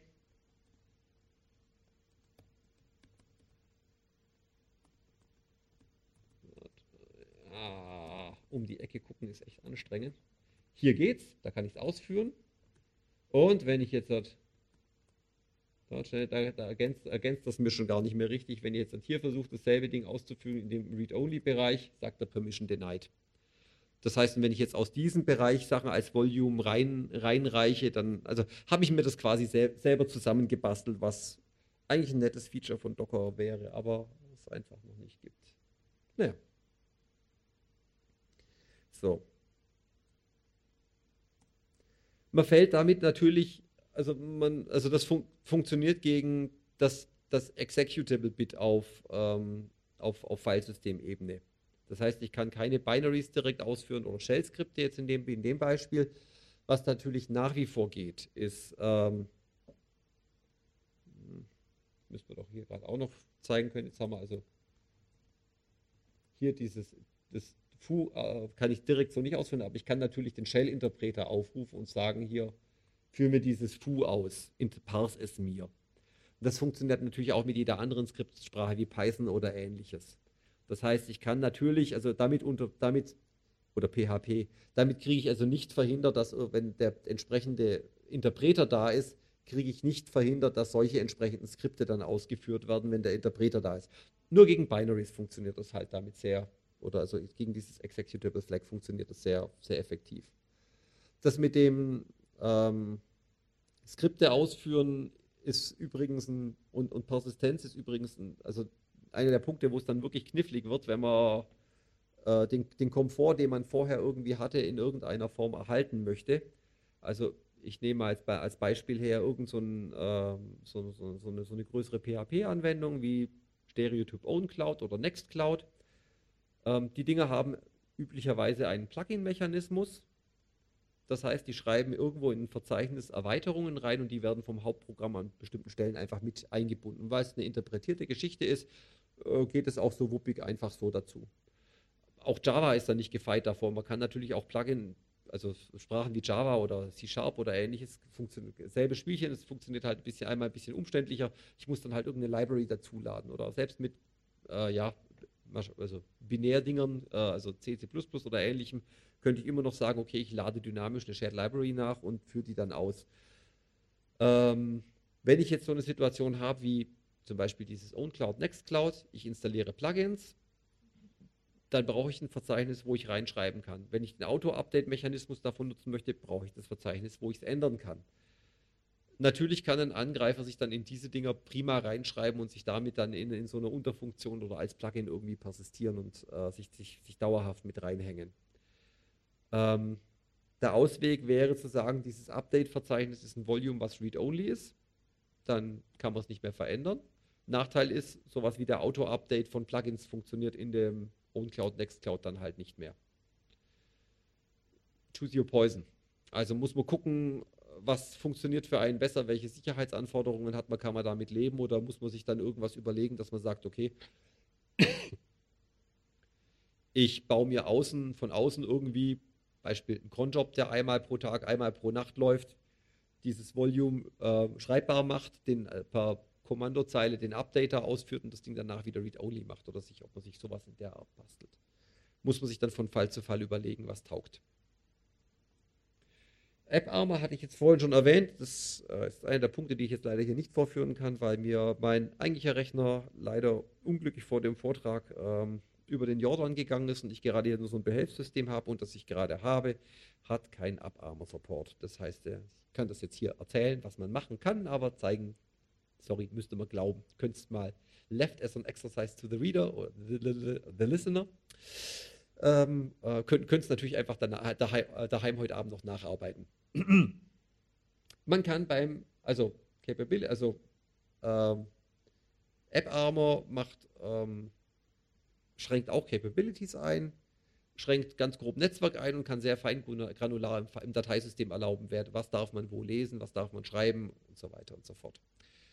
Ähm, so ein Security Profile gibt man hier mit minus minus Security Op beim, beim Start an. Und wenn man sich dann mal anschaut, wie so ein AppArmor Beschreibung ausschaut, dann fällt man sehr leichtsam rückwärts vom Stuhl. Man sollte bequem sitzen, wenn man das aufmacht. Das ist eine eher kryptische Angelegenheit. Glücklicherweise gibt es an der Stelle ähm, Tool-Unterstützung. Also die AppArmor Tools haben ähm, dieses Ding AA GenProf, äh, Generate Profile. Das beobachtet dann eine Anwendung eine Weile lang und äh, wenn man sagt, so, wenn man das Gefühl hat, man hat sich durch die Anwendung einmal genug durchgearbeitet, durchgeklickt, was auch immer, ähm, Profil erzeugt, dann ähm, sagt man, okay, jetzt schreibst du es mir raus und dann kann man das Ding nochmal bearbeiten und dann äh, und dann sagen, okay, AppArmor sagen, und das aktivierst du jetzt. Das heißt, man könnte sich überlegen, also manche Distributionen haben das ja sogar. Ähm, ich glaube, Ubuntu macht das ganz aus, äh, ausgiebig und Debian dass die sagen, sie machen, sie erlauben Anwendungen in so einer Trainingsphase laufen zu lassen und dann kann man sagen, so und jetzt dort schalte mal diese Regeln scharf für die Anwendung. Äh, wenn man sich nicht mit auf die Heuristik verlassen möchte, sondern es von Hand konfigurieren möchte, dann gibt es Programme wie, wie Bane, die ähm, einfach die Syntax ein bisschen einfacher machen und danach dann das Profil am Ende raus generieren. So ein Ding schaut dann so ähnlich aus, wie, wie jetzt zum Beispiel das hier. Man sieht, man hat Includes, wo man Standardregeln reinpacken kann. Ähm, und jetzt hier zum Beispiel für dieses, dieses Java-Beispiel könnte ich jetzt sagen, okay, nach TMP darf man, äh, darf man lesen, schreiben, ETC darf man lesen, SAV darf man lesen, ähm, Userbin Java darf man lesen, ausführen und so weiter und unter Userlib äh, JVM darf man auch Sachen ausführen und alles andere ist verboten. So. Ähm, das ist eine, also es ist, es ist mühsam, es ist eine Möglichkeit, ähm, einen bestehenden, aber es ist immerhin eine Möglichkeit, einen bestehenden Container sicher, irgendwie sicherer zu machen. Es mag ja Umstände geben, wo man einfach nicht in der Lage ist zu sagen, ich, okay, ich baue mir meinen Container selber, weil das Ding kommt von der Firma zugeliefert oder was auch immer. Oder es, und es ändert sich regelmäßig. Ich kann es nicht immer nachpflegen. Dann kann ich mit solchen Regeln zumindest mal das Gröbste mal, mal, mal zudengeln. Alternativ, statt hier was im Container drin haben und danach dann wieder zu verbieten, ist natürlich es einfach erst gar nicht reinzutun. Aber das Privileg, das zu tun, habe ich natürlich nur, wenn ich den Container dann auch irgendwie selber baue. Noch was, was man machen kann, was, was sehr schön, schön ist und wo leider Docker nur so ein bisschen so rudimentäre Funktionen bietet, ist sowas wie Netzwerkisolation. Es muss ja nicht jeder mit jedem reden können. Das, reicht ja so, ähm, das, das, das Need-to-Know-Prinzip. Also man muss ja nur mit den Diensten reden, mit denen man auch wirklich zu tun hat. So, also man kann jetzt schon mal, man kann an der Stelle jetzt Sachen machen, wie zum Beispiel sagen, okay, ich habe eine Datenbank, die Datenbank redet mit einer bestimmten Webanwendung oder was auch immer. Die Datenbank braucht um Himmels Willen keinen Netzzugriff direkt nach außen. Die muss auch mit eigentlich mit sonst keinem Container reden. Das kann man also ähm, damit zumachen. Das heißt, wenn der Angreifer durch irgendeinen SQL-Injection-Exploit auf dem Datenbank-Container landet, dann ist er auf dem Ding drin, aber dort, wo er vielleicht eigentlich hin wollte, tut er sich ziemlich schwer, erstmal weiter zu manövrieren. So. Das heißt, das erschwert auch, auch, auch Daten exfiltrieren. Wenn ich keine Verbindung mehr direkt nach außen habe, macht es das Ganze ein bisschen mühsamer. Also ich kann nicht irgendwas direkt per, per Netzbefehl irgendwo rausschicken. Ich muss mir irgendwas überlegen. Ich habe vielleicht eine Kommandozeile und ich, muss über diesen Prompt irgendwie enkodierte Daten durch, durchfummeln oder so. Ja, also das macht es ein bisschen unhandlicher und Lateral Movement ist natürlich dadurch dort deutlich erschwert. Cool wäre jetzt, wenn man so einem Docker Compose File sowas wie so wirklich wie so Firewall-Regeln sagen könnte. Der darf mit denen auf dem Port reden, der mit dem auf jenem Port und der darf das Protokoll sprechen und der jenes und alles andere ist verboten. Gibt es leider nicht. Ähm, theoretisch wäre sowas möglich, weil es gibt IP-Tables beziehungsweise den entsprechenden Nachfolger davon im, äh, im, im Linux-Kernel und wie gesagt, alles, was im, auf, dem, auf der Hostmaschine funktioniert, kann ich auch auf Docker Container, Docker, Netzwerk-Device und sowas draufdengeln. Das heißt, da an der Stelle keine Magie, das ist dann aber sehr mühsam halt zum Nachpflegen immer. Starte ich einen Container neu, starten sie in anderer Reihenfolge, da muss ich immer gucken, welches Netzinterface gehört zu welchem Container. Also ich habe noch kein cooles Tool gefunden, was das dann so wupptig noch macht. Hinweise bin ich dankbar, weil das wäre sehr praktisch. Ähm, was man aber machen kann, ist, ähm, Docker kennt, äh, wenn ich, ich kann, ich kann im Docker so, so Networks anlegen. Und die haben sehr, ähm, die haben eine sehr, sehr, sehr rudimentäre, zwar eine, rudimentäre Einschränkung, die ich damit machen kann, aber immerhin schon mal besser als nichts. Weil ich kann sagen, okay, Netzwerktyp Non, also gar kein Netzwerk. Äh, Host ist der direkte Zugang zum Host, aber ich kann sogenannte Bridges machen. Ähm, und ich kann dem, also zwischen zwei Containern, und ich kann denen die Option hinzufügen, internal. Das heißt, die sind nicht, kriegen keinen Zugriff nach außen. Und was ich dann also machen kann, ist meine Netzwerke zum Beispiel irgendwie so staffeln, dass ich, also so könnte so eine typische, typische Rechner aussehen, wo mehrere Webanwendungen drauf lagen. Ich habe vorne dran irgend so einen Reverse Proxy. Der muss natürlich mit dem Internet reden können, klar. Und dann habe ich dahinter zwei, mehr, mehrere Webanwendungen, die hängen zum Beispiel in, dem, in einem Backends-Network, das mit dem Reverse Proxy nur reden darf. Und die Webanwendung 1 hier zum Beispiel, die braucht äh, aus Gründen, braucht die eine Datenbank und so, so eine Message Queue. Also macht man ein weiteres Netzwerk, äh, wo nur diese beiden drin sind, also der, der, die beiden drin sind und die Webanwendung. Und so limitiere ich auf eine zwar eine sehr, sehr krude Art und Weise, aber zumindest äh, ein Stück weit die Möglichkeit, äh, wie die Container miteinander reden können. In dem Docker Compose File sieht es dann, sieht es dann in etwa, sieht es dann so aus. Also ich habe hier den, klar, die, also ich habe, ich, ich definiere, das passt natürlich gar nicht ganz drauf. Ich definiere hier irgendwie diese, meine, meine, äh, meine, meine Networks also zum Beispiel das Network Backend sagt, das ist eine Bridge und es ist internal, das heißt, man kommt nicht nach draußen. Ich habe das Internet, das geht, das kann nach draußen. Und jetzt habe ich hier zwei, zwei, in dem einfachen Beispiel nur zwei Container, nämlich einmal den Proxy, der hat, steht mit dem einen Fuß sozusagen im Internet, mit dem anderen Fuß auf den Backends, kann also mit in beide Richtungen reden, kommunizieren.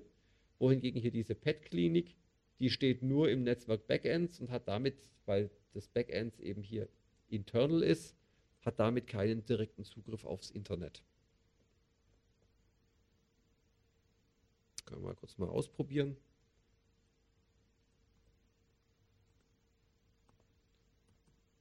Die Pet-Klinik.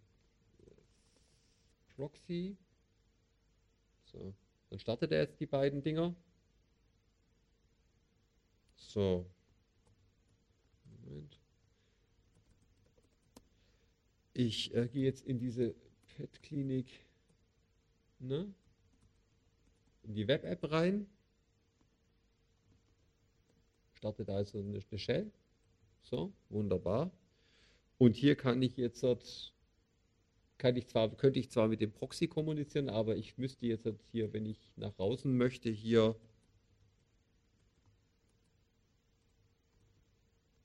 das müsste jetzt einen Verbindungsfehler geben, weil das eben ein internes Netz ist. Ja, es passiert schon erstaunlich. Genau. Wunderbar, Ziel erreicht.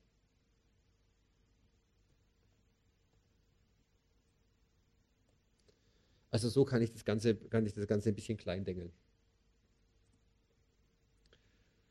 Das nächste ist unter der Kategorie Spielzeug wegnehmen, alles was nicht da ist. Ach, wenn die Maustaste nicht da ist, kann der Benutzer nicht klicken. Wenn Binaries erstmal gar nicht da sind, dann kann er schon mal nichts machen. Ähm, wie finde ich, also mal wieder so eine Komfortgeschichte, äh, Geschichte zwischen Komfort und Aufwand. Natürlich kann ich jedes Binary in jede Bibliothek handverlesen, die ich in meinen Container rein tue. Problem ist dann, das sind möglicherweise irgendwelche Bibliotheken, die jetzt nicht von mir sind, sondern die halt einfach für den Start von meiner Anwendung benötigt werden. Jetzt bin ich mit einem Mal dran und muss von Hand pflegen, wenn es da irgendwie Updates gibt, die sicherheitsrelevant sind. Also auf gut Deutsch, ich spiele mit einem Mal Distribution. Sehr unhandlich. So. Jetzt gibt es wieder so ein Tool, das nennt sich Docker Slim, das ähm, macht ähm, das äh, macht wieder so, ein, so, so, eine Heuristik, das heißt, es startet, ähm, das startet ein, ein, ein, einen Container und beobachtet dann die Zugriffe, die Dateisystemzugriffe. Und ähm, kann, er hat entweder die Möglichkeit, wenn es eine Webanwendung ist, einen Crawler zu starten, der einfach auf der Webanwendung rumtourt oder erlaubt einem, die Anwendung zu bedienen. Und wenn man dann sagt, okay, jetzt bin ich mal fertig, dann beendet man das ganze Ding und dann schnürt einem das Ding einen Container, der minimiert ist auf das, was er jetzt tatsächlich an, Datei an Zugriffen noch gesehen hat. Plus ein zugehöriges Abarmer-Profil, was dann auch noch die Lese- und Schreibzugriffe berücksichtigt. Ähm, ich lasse es jetzt hier nicht laufen, weil das, das, das, das rödelt eine ganze Weile. Das schaut jedenfalls am Ende, wenn er mal damit durch ist, so aus. Jetzt hier zum Beispiel, also ich hatte ja diese, diese Pet-Klinik, das ist eine Java-Anwendung in einem äh, in dem Alpine-Container drin. Alpine ist ja so eine Distribution extra für Container, die an sich ja schon mal relativ schlank ist. Und das Alpine mit Java drin hat halt, naja, das Java Runtime noch drin. Und obwohl das Ding an sich schon relativ schlank ist, habe ich mit diesem, mit, diesem, mit diesem Docker Slim hier Minified by 3.9. Also ich habe den Container von 226 MB auf 71 MB nochmal runtergedampft damit. Ich spare Platz, und ich habe äh, möglicherweise anfälliges Zeug äh, aus dem Ding rausverbannt. Ist also eine ganz nette Sache, die man machen kann und man bekommt noch obendrein noch so ein Abarmer-Profil spendiert, was man dann beim Start äh, zur Anwendung bringen kann. Und man sieht, das ist das, was jetzt von diesem Java-Programm noch übrig ist, was er dann tatsächlich, wo er tatsächlich darauf zugegriffen hat. Klar, das ist eine Heuristik, was dabei rauskommt, aber das ist möglicherweise schon mal eine ziemlich gute Vorlage für, für eine Handkonfiguration, wenn man sich dann nochmal selber gerade dieses Ding anschaut und dann nochmal drüber geht und sagt, okay, ich brauche hier noch dieses Recht und vielleicht jenes und so, aber ja, also macht die Sache, macht die Sache schon mal, schon, schon mal, ist schon mal, schon mal ein ziemlich guter Start.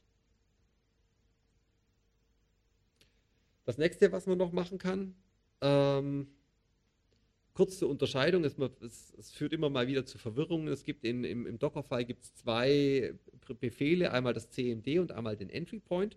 Und gefühlt, wenn man zum ersten Mal einen Docker-Container selber baut, scheinen beide dasselbe zu machen, nämlich die starten das Programm, was man starten möchte. Also was beim Docker-Container-Start ausgeführt werden möchte. Was tatsächlich passiert ist, der Entry Point wird ausgeführt und bekommt das aus dem CMD ähm, als Parameter dazu. Und der Standard Entry Point ist eben die Shell. Das heißt, ähm, es ist egal, wie ich es mache, es sieht wieder, wieder gleich aus. Aber im einen Fall bei Entry Point wird mein Binary direkt ausgeführt und bei CMD wird erst eine bin-sh ausgeführt, was dann das eigentliche Binary startet oder eigentliche Shell-Skript startet. Das heißt, wenn ich es einrichten kann, sollte ich beim Bauen meiner Docker-Container direkt den Entry Point setzen, weil dann habe ich festge festgelegt, beim Start von dem Container wird nur dieses Programm gestartet und ich kann dann per CMD halt die Parameter ranhängen. Wenn ich dann feststelle, dass ich in dem Entry Point jetzt kein SH mehr drin habe und ich feststelle, dass ich zum Start und sonst was auch keine Shell-Skripte mehr brauche, dann hindert mich ja niemand daran, bin SH und bin Bash und was auch immer da so noch so umliegt, einfach aus dem Container zu löschen. Klar, dieses Docker exec, um mal reinzugucken, was ich da gerade eben immer wieder gemacht habe, das geht dann natürlich auch nicht mehr. Aber für Angreifer oder für Penetration, also für Angreifer macht es dann schon allein das schon mal relativ, relativ unkomfortabel, um noch überhaupt irgendwas machen zu können. Also ich hörte mal einen Pentester auf einem Vortrag zu sowas sagen, the most frustrating experience. So, und das war, war, war eine, der, eine der echt guten. Und also von daher, wenn man auf die Shell verzichten kann, dann ist es durchaus okay, die Shell einfach mal aus dem Container zu löschen. Wenn man sie nicht braucht, kann sie raus, nicht? Das Ganze nochmal auf Rechtsanschlag gedreht ist das Projekt Distroless. Das ist von, von Google ein Projekt. Das äh, macht sprachspezifische minimale Container. Da ist dann wirklich gar nichts mehr drin. Da ist nur noch Binaries und die Libraries für den Start einer bestimmten Sprache drin. Also ganz typisch, die haben natürlich für ihr Go die Sachen drin. Und dann ist da halt wirklich nur eine libc drin und vielleicht noch zwei, drei andere Sachen. Und alles andere ist draußen. Und dann schmeißt man sein Go-Binary noch rein, kann das da drin starten als Entry Point und fertig ist die Laube. Die Container sind super winzig und es ist definitiv kein, kein Speck mehr auf der Hüfte, also nichts mehr drin, was noch drumherum ist. Nachteile, man hat natürlich keine Paketmanager, man hat natürlich auch als Administrator oder Pfleger von dem Ganzen keine Shell, um mal reinzugucken, was da drin ist, wenn, wenn irgendein Problem ist. Äh, man muss sich anschauen, was man hinterfragen sollte, ist natürlich, wo kommt bei sowas dann äh, mögliche Sicherheitspatches her, wie wird das gepflegt, kann ich das im Zweifelsfall selber bauen, ist möglicherweise ein Thema. Muss man sich anschauen, ist aber in manchen Dingen vielleicht auch eine Option. Okay, damit wäre ich so im Großen und Ganzen durch, was ich so zum Thema Docker, Container, Security und so erzählen wollte. Jetzt mal so zusammengefasst, rückblickend, also auf fertige Container einfach blind vertrauen ist im professionellen Umfeld ähm, möglicherweise gefährlich, zumindest das Zeug von Docker Hub, wenn irgendeine Firma einem was direkt anliefert, ist hoffentlich von, von, von, von guter Qualität, aber ansonsten mal reinschauen. Ähm, die ganzen Docker-Defaults kommen halt aus einer Zeit, wo Docker halt schnell gewachsen ist und man sich um Security noch keine Gedanken gemacht hat, dass man das Ding auch, dass eigentlich so ein Container-Konzept auch sehr cool wäre, um sowas Secure, irgendwelche Security-Wünsche durchzusetzen. Der Seifenzieher ist ihnen offensichtlich erst später aufgegangen und dann hat man, hat man halt die Abwärtskompatibilität hinter sich hergeschleppt. Und das badet man jetzt halt aus, dass man sieht hier, dass man mit einem Mal zum Containerstart halt so eine Kommandozeile zusammendengelt, um die ganzen Schutzmaßnahmen mit hochzufahren, die man vielleicht gerne haben möchte. Ähm, Container klein machen, Capabilities alle wegschmeißen und dann als Whitelist-Ansatz wieder Sachen hinzufügen, wären so die Sachen, die man sich unbedingt so mal mitnehmen sollte.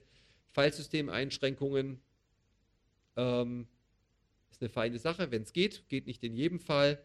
Das mit der Netzwerkkommunikation, das mit dem Netzwerk stapeln oder sowas, um dadurch schon mal die, die Kommunikation zwischen den Dingern einzuschränken, ist mit Docker Compose eine Sache, die wirklich sehr komfortabel geht und das kann man sich auch mal überlegen. Vielleicht ist es ja im einen oder anderen Fall praktikabel einsetzbar. Damit wäre ich durch mit dem, was ich so erzählen wollte. Ich danke fürs mit dabei setzen und wünsche mit den Containern immer mindestens zwei Handbreit Wasser unterm Kiel, dass man nicht irgendwo mit dem Containerschiff irgendwo aufläuft. Dankeschön.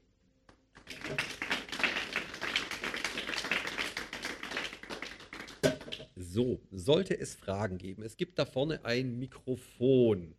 An das kann man sich hinstellen, dann hören es auf alle Fälle auch alle.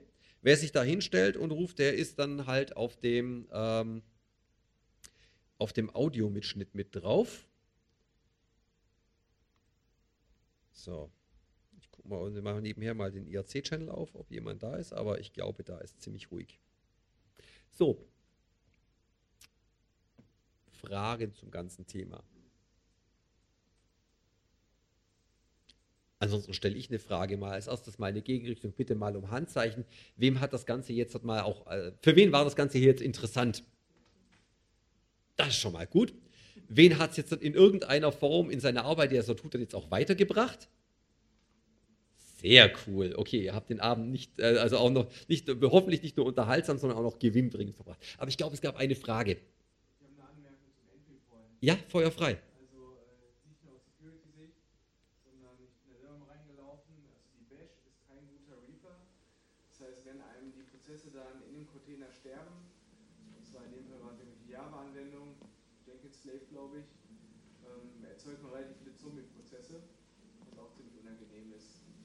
mittlerweile gelöst ist. Ich glaube, mittlerweile schiebt ein anderes Init noch davor. Aber äh, da bin ich mal sehr reingelaufen. Das war ziemlich. Dann, dann, dann, dann geht, wenn die Container stoppt, dann stoppen sie nicht richtig, gell? Ja, du hast halt einen Riesenhaufen Zombie-Prozesse. Ja. Und ähm, der Container stand halt immer wieder neu und alles gut und du kriegst die Prozesse halt so einfach nicht. Ja. Also die Anmerkung war für alle, die sonst noch irgendwo mithören, vielleicht da draußen in den Weiten des Internets, ähm, war es ähm, wenn, wenn, wenn man, also beim Beenden des Prozesses, wenn man einen Container stoppt, dann bekommt nur dieser, dieser Entry Point den, den, den SIG-Term. Und wenn der dann nicht weitergeht und seine Kindprozesse auch terminiert, dann hat man A, das Phänomen, dass der Container irgendwie nicht richtig stoppen möchte und B, hat man die Prozessliste voller Zombie-Prozesse. Ähm, eine Sache, auf die man achten, auch achten sollte. Das ist richtig. Vielen Dank für den Hinweis. Sonst noch? alle informationsgeflutet oder sowas. Dann, ich bin ja, ich laufe ja noch nicht sofort weg, wem noch irgendwas einfällt. Oh, da drüben ist noch eine, ja. Ja, ich habe noch eine Frage. Ja, Feuer frei. Zu dem Root-Zugang, ähm, den die Docker-Container ja per Default immer haben. Wenn man in der Docker-File einen anderen User angibt, hat man damit schon viele der Probleme erschlagen oder das, sieht das nur so aus? Also der User-Eintrag im, im Docker-File sorgt dafür, dass der Entry Point und alle, dass der Entry Point mit diesem Benutzer gestartet wird. Und wenn ich mit Docker exec reingehe und da nicht mit, mit minus minus User noch was anderes angebe, dann werden auch die Prozesse damit mit diesem User gestartet. Wenn ich also einen Container gebaut habe, der, ähm, der mit, mit so einem User-Eintrag hat und der keine Suite-Binaries beinhaltet oder die Ausführung von Suite eben verboten ist, dann gibt es zumindest mal so keinen so geradlinigen, trivialen Weg, um, root de, um, um, irgendwie root zu werden. Dann muss ich schon irgendwas machen, äh, also was ganz Hässliches, was mir, keine Ahnung, die Prozesstabelle irgendwie verunstaltet und da die User-ID da drin ändert oder sowas. Also das, was also letztendlich ein Kernel-Exploit wäre. Hm, okay. Ähm, also damit bin ich, also User-Eintrag rein, damit bin ich schon mal, schon mal viel, viel los. Okay. Die Sache, wo dann, also, also was ich schon mehrfach gehört habe von Leuten, die dann gesagt haben, ja, aber wenn ich das mache, dann kann ich ja meinen Webserver gar nicht starten. Ja, natürlich, wenn ich nicht root bin, sind die Ports von, von 1 bis 1024 tabu für mich. Ich kann also nicht meinen Webserver auf Port 80 oder auf Port 443 starten. Aber ganz ehrlich, das muss ich ja auch nicht, weil ich ja, wenn ich den Port nach draußen sichtbar machen möchte, muss ich ja eh so ein Port-Mapping, so eine Portfreigabe machen.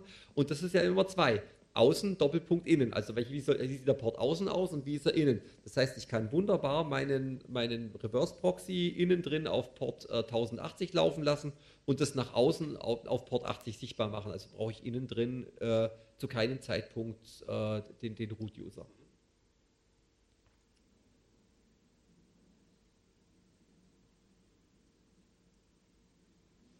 Ja?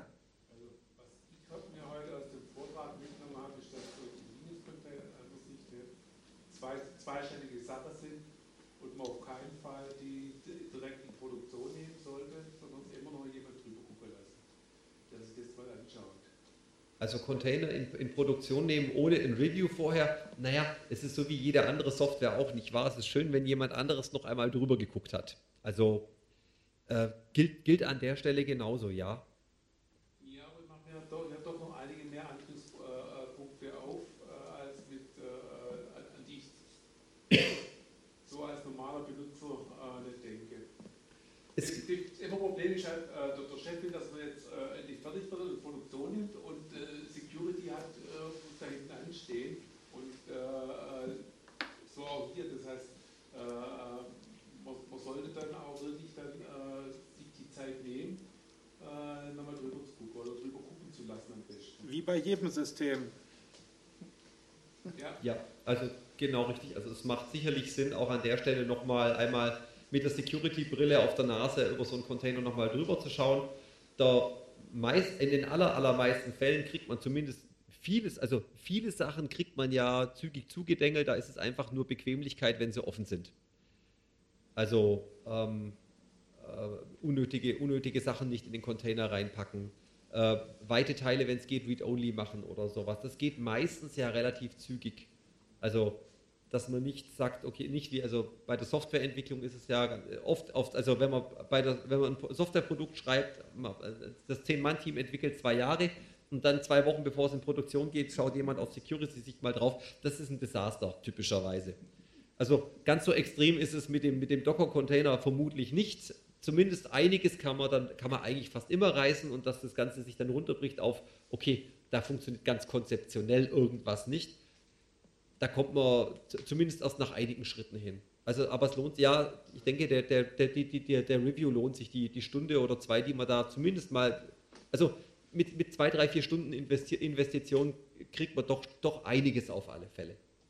Ja, noch eine Frage? Also ich fand den Beitrag an sich sehr interessant und äh, Security bei Containern schon wichtig. Ich glaube, das Problem ist einfach die Erwartungshaltung, die diese Container wecken, ist halt falsch. Also Ziel war ja erstmal nicht Security zu bringen. Also was sind die Alternative? Also wenn ich jetzt einen, keine Ahnung, einen Webserver in einen Container laufen lasse, ich davon ausgehe, jetzt ist alles sicher, das ist halt das Problem, weil das wird irgendwie suggeriert, unterbewusst. Weil die Alternative wäre ja, ich habe den Nginx halt im, im Base-System laufen, dann läuft er auch als Root. Das heißt, die Probleme sind erstmal die gleichen. Das löst Docker ja erstmal nicht. Richtig, und ja. Irgendwer kam ja auf die Idee, dass es das halt löst. Ja. Und dann wurde es auch noch halb umgesetzt, das ist ja auch ja, also Docker ist keine Security-Lösung zunächst mal. Man kann mit, wie gesagt, haben wir jetzt ja hier gesehen, es, gibt, es, gibt, es gibt eine ganze Reihe Stellschrauben, mit denen man was machen kann. Und ich glaube, die machen es, wenn man das konsequent macht, dann macht es auch wirklich besser. Ähm, und ist trotzdem noch, man, also man hat, mehr, äh, hat das Security-Niveau gehoben und trotzdem noch den Gewinn mit diesen handlichen Päckchen, die ich äh, jeder problemlos wegschmeißen und wieder neu starten kann und so weiter, was ja durchaus wirklich schick ist. Ähm, aber ja, es ist, äh, also dass das Ding nicht gleich von vornherein eine Security, als Security-Lösung mitkonzipiert wurde, ist eine verpasste Chance. Es gibt viele Leute, die fangen damit an und sehen es genauso. Also die nicht mit Container gemacht haben, oh, machen wir das Container, haben wir gleich Security. Ja, es ist keine Security, das muss man halt einfach klar sagen. Also man kann damit was machen, aber es ist, die Defaults sind, sind nicht sicherer, als wenn ich es, also nur, nur, nur minimal sicherer, als wenn ich es direkt auf dem Blech laufen lasse. Ja? Ich fand deinen Vortrag großartig. Oh, danke. Ich gehe sonst aus Docker-Vorträgen raus, irgendwo zwischen frustriert und ernüchtert. Mein Niveau hast du heute super gut getroffen. Ich habe wirklich was mitgenommen. Vielen, vielen Dank dafür. Ähm, Gibt es das irgendwo in Zitierfährig? Das müsste ich überall, wo ich durchlaufe, auf jeden Schreibtisch klatschen. ähm, also die Folien sind, sind, die, Folien sind, die Folien sind schon online. Mach ein Buch draus. Und ähm, es gibt, wenn alles gut, wenn ihr die Technik mitgespielt habt, gibt es einen Screencast davon. Das heißt, man kann sich man kann sich nochmal noch mal zu, zu, zu Gemüte geben. also ganz managementtauglich ist es halt nicht. Das ist richtig, ja. Mhm. Für managementtauglich müsste ich noch mal, müssten wir noch mal. Da waren schon viele Bilder drin. Ja. Ja, es ist kein, kein Excel. es ist ja auch nicht mit PowerPoint gemacht gewesen. Also ganz schrecklich. Bist du dann wenigstens derjenige, der mit der Bahn gekommen ist, wie er auf Twitter geschrieben ja, hat? Ja, natürlich. Okay, in Ordnung. Dann hat sich die, das Risiko. Ich dachte mir, also es, es hat ja schon, die, es hat ja schon so ein bisschen so den, den Druck dezent erhöht, als ich auf Twitter heute gelesen habe, dass irgendjemand schreibt und sagt, ich fahre jetzt seit der Pandemie zum ersten Mal mit der Bahn wieder, aber ich will diesen Vortrag hören. Ich dachte so, oh je. Mit dem Fernverkehr, S-Bahn zu Hause fahre ich schon. Okay. Okay, in Ordnung. Dann vielen herzlichen Dank.